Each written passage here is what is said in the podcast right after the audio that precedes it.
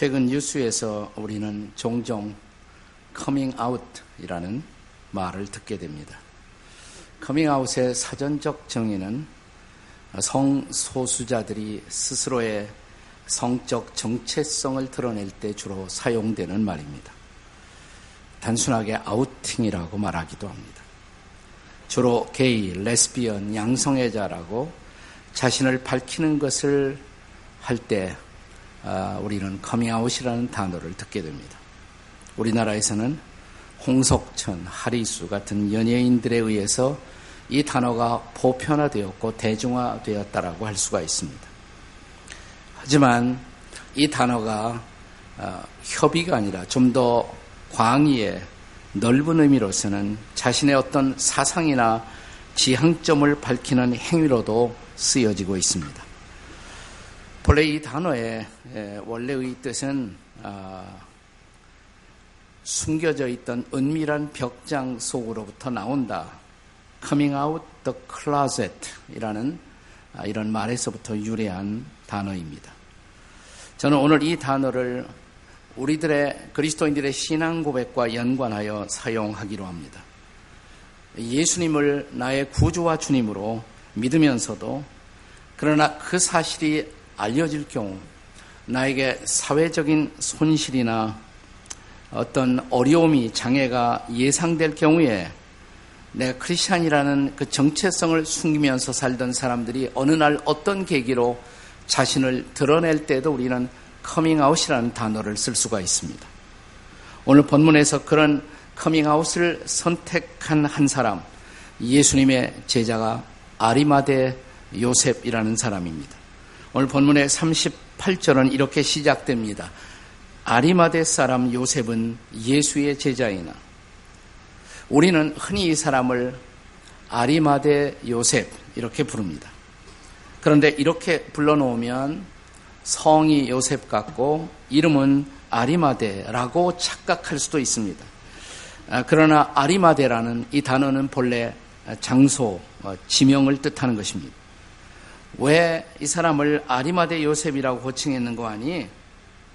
요셉이라는 단어는 유대 나라에서 아주 보편적이고 흔한 이름입니다.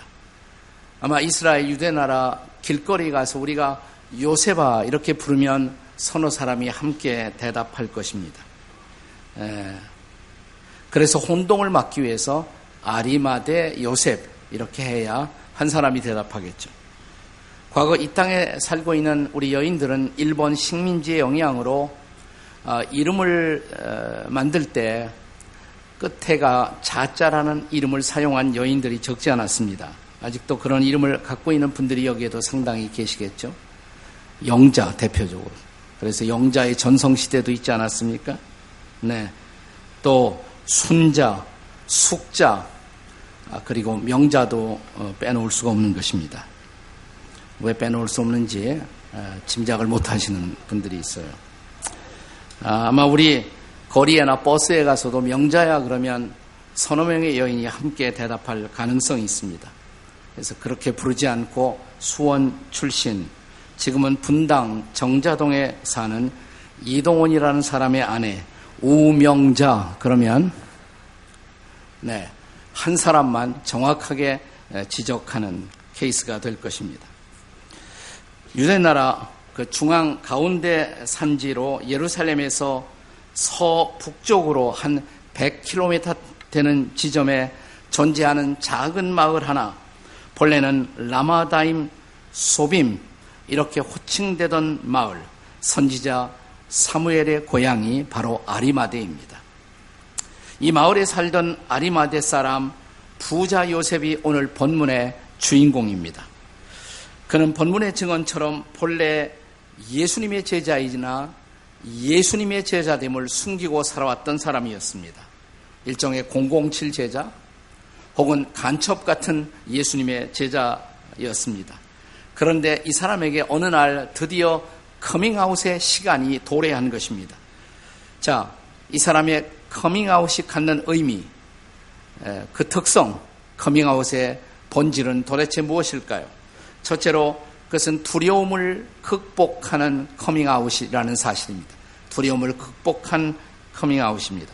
어, 본문이 시작되는 38절의 말씀을 우리 함께 같이 읽도록 하겠습니다.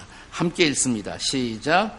아리마대 사람 요셉은 예수의 제자이나 유대인이 두려워 그것을 숨기더니 이 일 후에 빌라도에게 예수의 시체를 가져가기를 구함에 빌라도가 허락하는지라 이에 가서 예수의 시체를 가져가니라.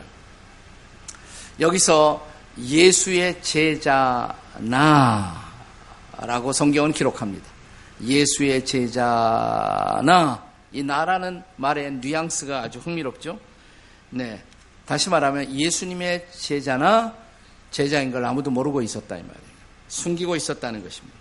왜 그랬을까요? 성경은 분명히 두려움 때문이었다 이렇게 기록하고 있습니다.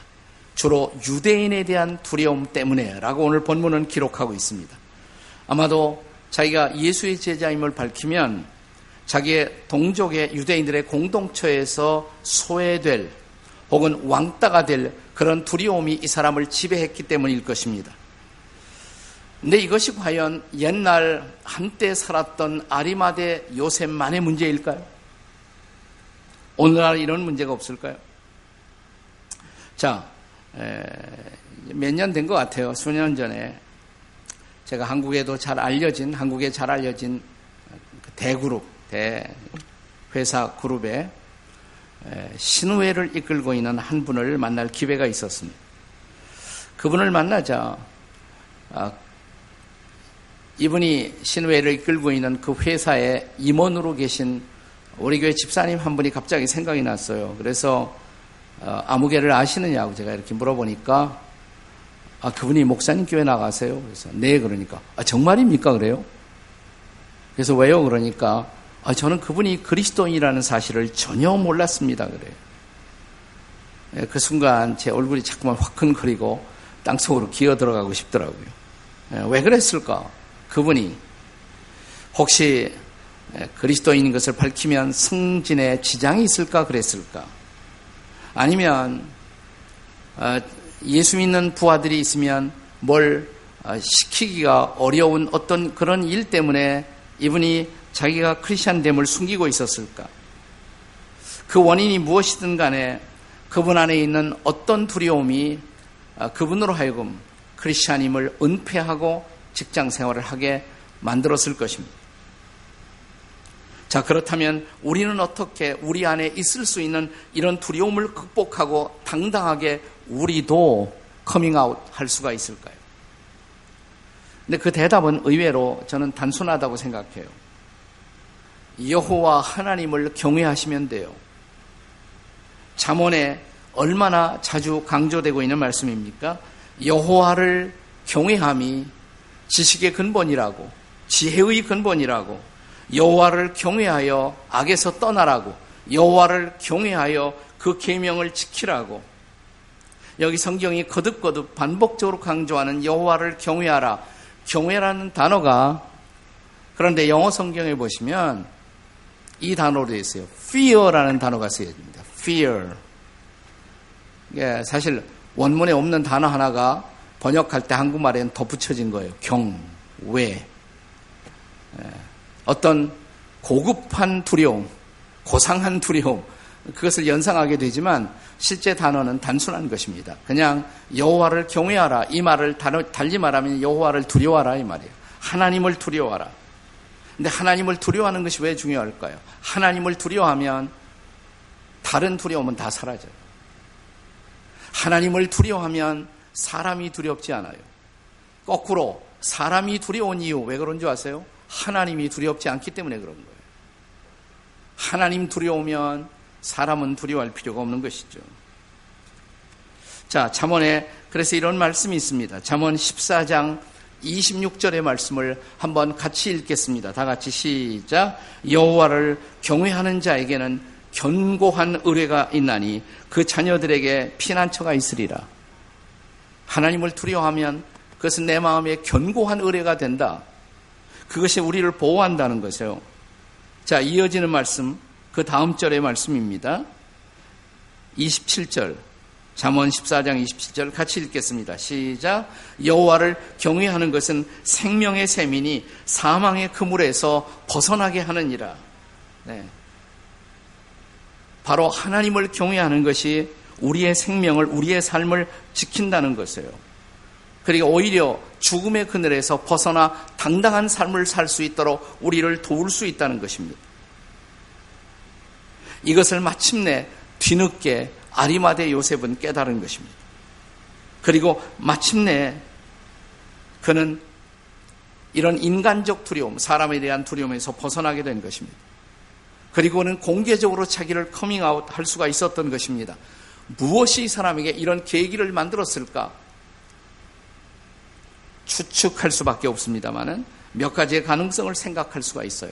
아마도 틀림없이 십자가 사건을 둘러싼 어떤 사건이 이 사람에게 그런 계기를 제공했을 것입니다. 예컨대 십자가상에서 예수님이 아버지여 저들이 하는 것을 모르오니 용서해 주소서라는 기도를 하셨는데 십자가를 지켜보다가 그 예수님의 기도를 듣고 이 사람의 양심이 찔렸을 가능성이 있죠. 혹은 십자가상에 예수님과 함께 매달렸던 강도 한 사람이 공개적으로 회개하고 예수님을 주님으로 인정하고 자기의 영혼을 부탁하는 모습을 보고 비로소 이 사람도 아 이런 공개적인 신앙의 고백이 필요하다는 것을 깨달았을지도 모릅니다.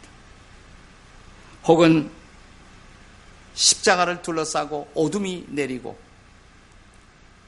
캄캄하고 갑자기 땅이 흔들리고 이런 놀라운 사건이 일어나면서 그 자리에 예수님을 매다는 일에 책임이 있었던 한 사람, 로마의 백부장이 그 예수님을 바라보면서 저는 진실로 하나님의 아들이었다 고백하는 그 순간 나는 뭐야 도대체. 그래서 마침내 자기가 커밍아웃하는 그런 하나의 계기를 만들었을지도 모릅니다. 중요한 것은 이것입니다. 이제 나는 내가 예수의 제자임을 더 이상 숨겨서는 안 된다. 숨길 필요가 없다. 그리고 중요한 것은 더 늦기 전에 이제 나도 커밍아웃 해야겠다는 결단을 내리게 된 것입니다. 그런데 중요한 질문은 이것입니다. 동일한 결단이, 동일한 결심이 여기 있는 여러분에게도 필요한 것 아니에요? 이 커밍아웃이 필요한 사람이 여기 없어요. 당신에게도, 당신에게도 이 커밍아웃의 필요가 있지 않을까요? 혹시 내가 크리스천인 걸 숨기고 직장 생활을 하고 학교 생활을 했던 분들이 계시다면 필요하지 않습니까? 옆에 사람을 쳐다보면서 빨리 자수하세요. 한번 해보세요. 다 같이 시작.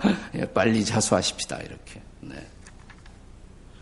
자, 이 아리마대 요셉의 커밍아웃의 본질 두 번째로 그것은 선한 영향을 끼친 커밍아웃이라는 사실입니다. 계속되는 본문 39절 말씀을 읽겠습니다. 39절 함께 같이 읽겠습니다. 시작. 일찍이 예수께 밤에 찾아왔던 니고데모도 몰약과 침향 섞은 것을 100리트라쯤 가지고 온지라. 자, 여기 아리마대 요셉의 커밍아웃이 누구에게 영향을 끼쳤어요? 니고데모에게. 맞습니다. 니고데모에게. 그래서 마침내 니고데모도 커밍아웃한 것입니다. 성경은 니고데모도 이렇게 기록하고 있죠. 근데 그것만 기록하는 것이 아니라 옛날에 일찍이 밤에 예수님을 찾아왔던 니고데모도 예수님이 왜 예수님을 만나러 올 때 이 니고데모가 밤중에 왔을까요? 요한복음 3장에 보면 그렇게 기록되어 있죠. 니고데모의 신분이 관원이었습니다. 그 당시 이스라엘은 70명으로 구성된 공의회가 있었는데 그 중에 한 사람, 우리나라 국회의원 비슷한 사람이에요. 자기의 사회적 신분, 사회적 체면 때문에 한번 메시아라고 불리워지는 저분 만나 어, 한번 신앙의 의미를 깊이 알고 싶었는데 낮에는 차마 예수님을 만날 용기가 없기 때문에 아마도 그래서 밤중에 찾아와 예수님을 만났을 것입니다. 그리고 거듭남, 사람은 어떻게 거듭날 수 있는가? 이 대화를 나누잖아요. 저는 그 밤에 틀림없이 이 사람이 예수를 메시아로 구세주로 믿고 그 자리를 떠났을 것이라고 믿어요.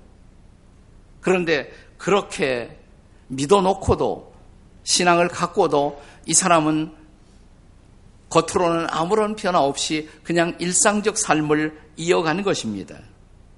네. 그런데 이제 놀라운 계기가 만들어진 거예요. 자기와 같은 공회원, 자기와 같은 관원이었던 사내들인 공의였던 아리마대 요셉의 커밍아웃이 그에게 자극을 준 것입니다. 충격을 주었겠죠. 자, 아리마대 요셉의 커밍아웃의 그 순간을 본문보다 더 실감있게 기록하고 있는 것은 마가복음이에요. 마가복음 15장 43절입니다. 자, 한번 같이 읽겠습니다. 마가복음 15장 43절 다 같이 시작.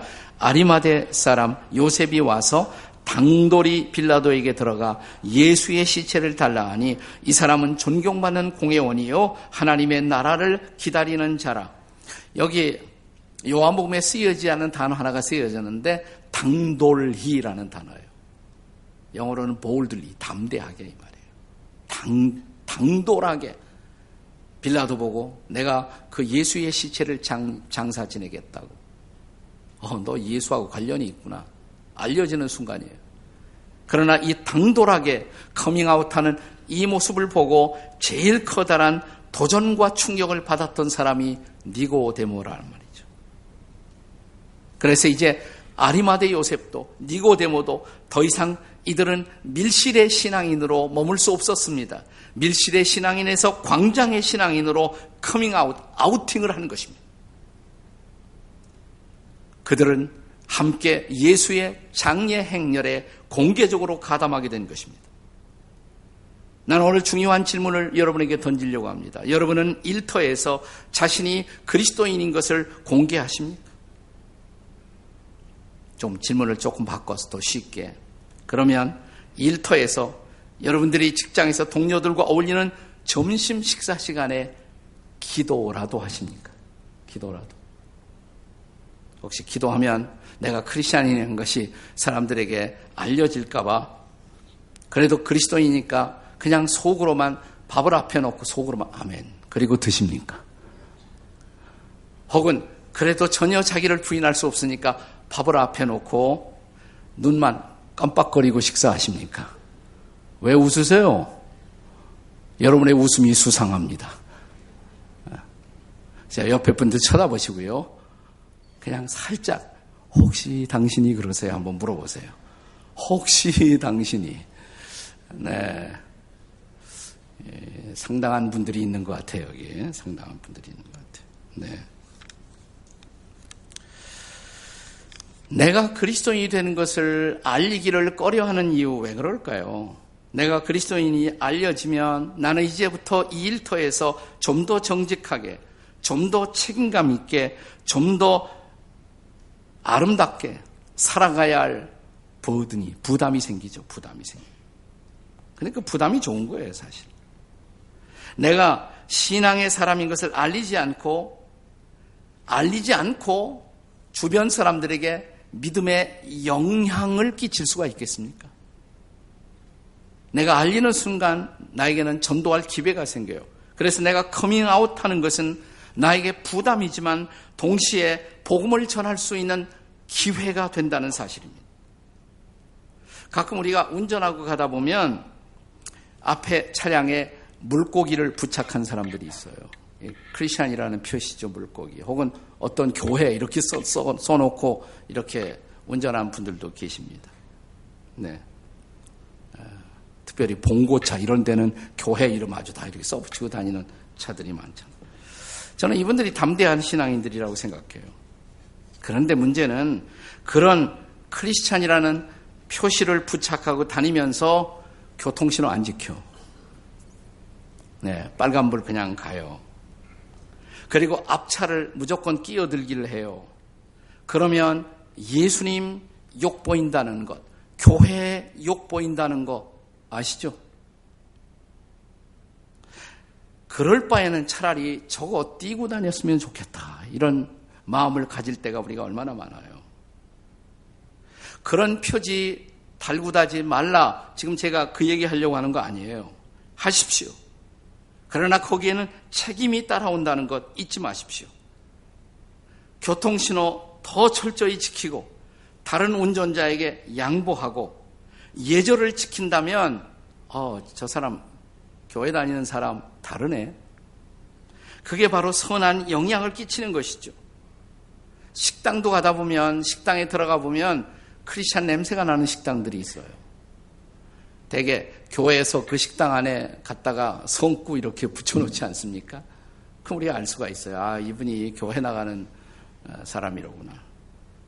자, 그거 붙여놨다면 그 식당은 다른 식당보다 훨씬 더 친절하고 훨씬 더 정직하고 훨씬 더 음식에 맛을 내야 할 책임이 있다는 거 잊지 마십시오. 그래야 안 믿는 사람들이 어, 교회 나가는 사람들이 다르긴 다르구나. 양심적이로구나.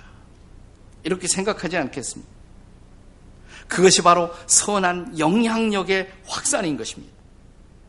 그것이 바로 커밍아웃의 긍정적 결과라고 할 수가 있습니다. 아리마대 요셉의 커밍아웃, 니고데모의 커밍아웃. 그러니까 아리마대 요셉의 커밍아웃은 일단 자기의 동료 국회의원이었던 니고데모의 커밍아웃을 유도한 것이죠. 영향을 끼친 거란 말이죠. 영향을 끼쳤어요. 이제 우리도 그렇게 할 수가 있을까요? 저와 여러분도 그렇게 할 수가 있을까요? 네. 자, 이 아리마대 요셉의 커밍아웃의 본질 세 번째로는 그것은 최선을 다한 헌신이라는 사실입니다. 최선의 헌신을 드린 커밍아웃입니다. 이제 아리마대 요셉과 니고데모가 커밍아웃을 통해 주께 드린 헌신의 내용을 한번 생각해 보겠습니다. 우선 39절에서 니고데모가 공개적으로 예수님의 장례 행렬에 가담하면서 어떤 일을 했어요? 몰약과 침량 섞은 것을 100리트라를 드렸다. 100리트라는 그냥 100근이다 생각하는 100근. 적지 않은 그런 양입니다. 유대인들의 장례 풍습은 이스라엘 바로 옆에 있던 애굽, 에집트하고는 장례 풍습이 조금 달랐습니다. 에집트에서는 미라 이런 거 방부 처리해서 오랫동안 보관하는 거 많이 하는데 유대 나라는 정반대예요. 향료를 써요 많이 향료를 쓰는데 그것은 그 천에다가 향료를 해갖고 시체를 잘 싸기 위해서. 그러나 되도록 유대 나라에서는 빨리 그 시체가 부식하도록 그래서 흙으로 돌아갈 수 있도록 돕는 거 그런 면에서 좀 다릅니다. 자, 그런데 여기 니고데모는 몰약과 침량 섞은 것을 100근쯤 가지고 나왔다. 적지 않은 양이에요. 그것은 금액도 상당한 코스트였을 것입니다.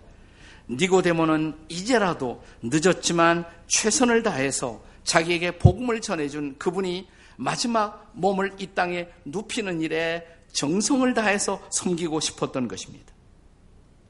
요셉은 어땠을까요? 아리마대 요셉은. 자, 본문 41절. 말씀을 다 함께 읽겠습니다. 41절 다 같이 읽겠습니다. 시작. 예수께서 십자가에 못 박히신 곳에 동산이 있고 동산 안에 아직 사람을 장사한 일이 없는 새 무덤이 있는지라. 그냥 거기 새로운 무덤이 하나 있었다. 주인도 모를 그런 뜻이 아닙니다. 그래서 비교해 볼 필요가 있는데 마태복음 27장 60절과 비교하겠습니다. 함께 같이 읽습니다. 시작. 바위 속에 판 자기 새 무덤에 넣어두고 큰 돌을 굴려 무덤 밑에 놓고 가니 자기 무덤이에요. 아리마대 요셉이 자기 소유의 어쩌면 자기가 사용할 무덤이었는지 몰라요. 그 한 바위 속에 판 무덤이니까 시체가 부식하고 그것이 처리가 되면 아, 썼던 무덤을 또 쓸 수도 있어요. 유대 나라에서는. 근데 이 무덤은 한 번도 쓴 일이 없는 새 무덤. 어쩌면 나를 위해서 예비한 무덤. 그 무덤을 예수께 내어드린 것입니다. 그러니까 최선을 다한 헌신이죠. 최선을 다한 헌신. 지금 이 시점에서 내가 할 수 있는 최선으로 그분의 마지막 하는 길을 전송하고 싶어 하는 것입니다. 유대 나라 문화에서는 사람이 할 수 있는 최고의 선행은 죽은 사람을 돕는 일이라고 유대인들은 믿고 있었어요. 왜? 죽은 사람을 돕는 것은 돌아올 보상을 기대할 수 없는 선행이기 때문에 그렇습니다. 살아있을 때 사람에게 하는 것은 보험 드는 것일 수가 있어요. 예. 남의 결혼식에 가서 어, 부조를 든든하게 한다. 이런 마음이 있잖아요. 내 결혼식 할 때 와서 더 내라. 그런데 죽은 사람에게 하는 것은 그런 아무것도 기대할 수가 없어요, 이제. 그래서 그것이 진짜 선행인 것입니다. 유대인들은 한 사람이 죽으면 동네에 살던 사람들이 헤브라 카디샤라는 걸 조직해요. 헤브라 카디샤. 문자 그대로 이 뜻은 거룩한 형제들, 거룩한 형제들. 장례위원회예요. 장례위원회. 예, 그래서 이 사람의 마지막 하는 길을 돕기 위한 장례위원회가 조직되는데 거기 아무나 들어가지 않아요. 네. 그 마을에서 존경받는 사람. 그리고 평소에도 착한 일을 많이 하는 사람. 이런 사람들을 장례위원회에 집어넣습니다. 그래서 내 이름이 거기에 들어갔다. 아, 그것은 명예스러운 일이에요. 아주 명예스러운 일이에요. 자, 그런 의미에서 아리마대 요셉과 니고데모가 보여준 헌신은 최고의 헌신, 최선의 헌신인 것입니다. 근데 중요한 것은 이것이에요. 그렇다면 여러분과 저 오늘 이 땅에서 예수를 믿고 하나님을 섬기고 살고 있는 우리들은 최고의 헌신, 최선의 헌신으로 주님을 섬기고 있을까요? 저는 이땅 음식 옛날 우리 신앙의 선배들이 생각날 때가 많아요. 옛날 우리 신앙의 선배들의 토요일의 풍경. 오늘 주일인데 주일 전에 토요일의 풍경. 그 토요일은 주일을 기다리는 날이었습니다. 열심히 토요일 날 미리 할 거 다 해놓고 내일 편하게 주일날 가서 예배 드리고 집중하고 또 성도들과 교제하고 그래서 주일을 기다리는 가슴 설레 있는 날이 토요일이었어요. 토요일에 미리 헌금도 준비합니다. 미리미리 헌금 준비해요. 내 것만 준비하는 것이 아니라 내 자식들의 헌금도 준비합니다.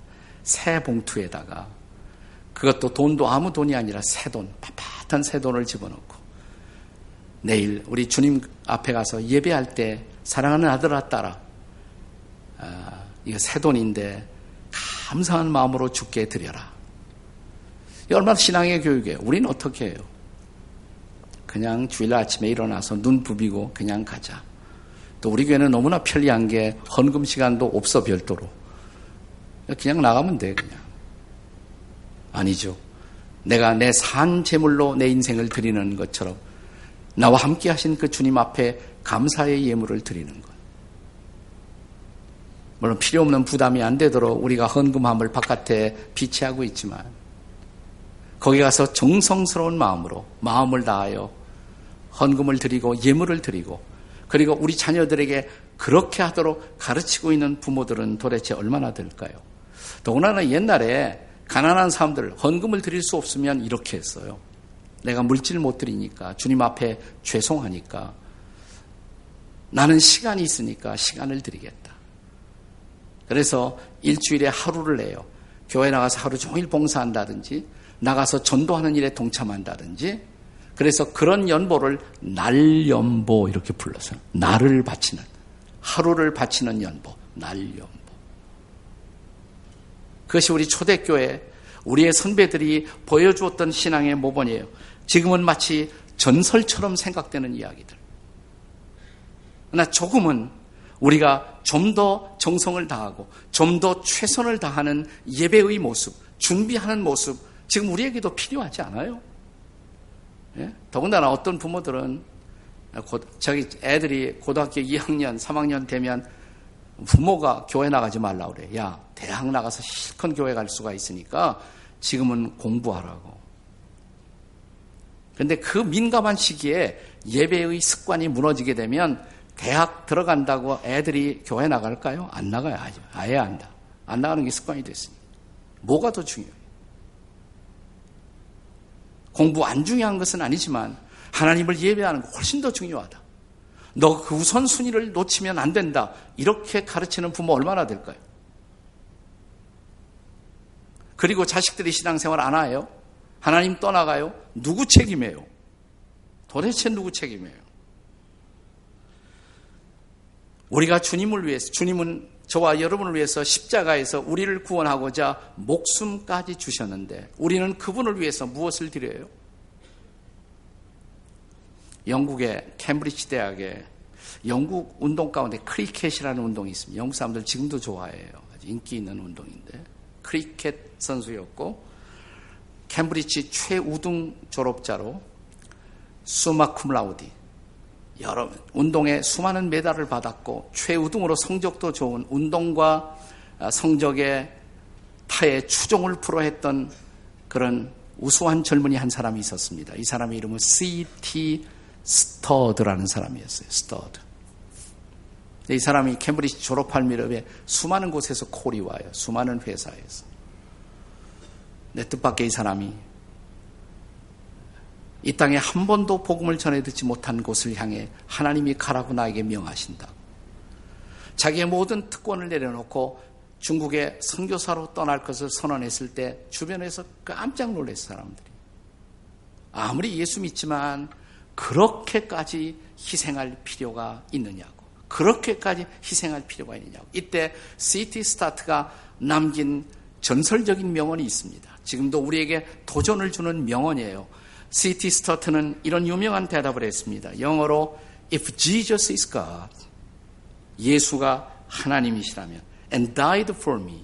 나를 위해 죽은 것이 참으로 사실이라면 then no sacrifice can be too great for me to make for him. 어떤 희생도 그분을 위해서 드려지고 바쳐지는 어떤 희생도 그것은 결코 지나친 것이 아니다. 예수가 참으로 하나님이시고 그분이 나를 위해서, 우리를 위해서, 우리의 구원을 위해서 자신의 목숨을 바치신 그 희생이 참으로 사실이라면 우리가 그분을 위해서 바칠 수 있는 어떤 희생도 그것은 결코 지나친 것이 아니다. 오늘 저와 여러분은 그분 앞에 무엇을 드리고 계십니까? 어떻게 그분을 섬기고 계신가요? 기도하시겠습니다.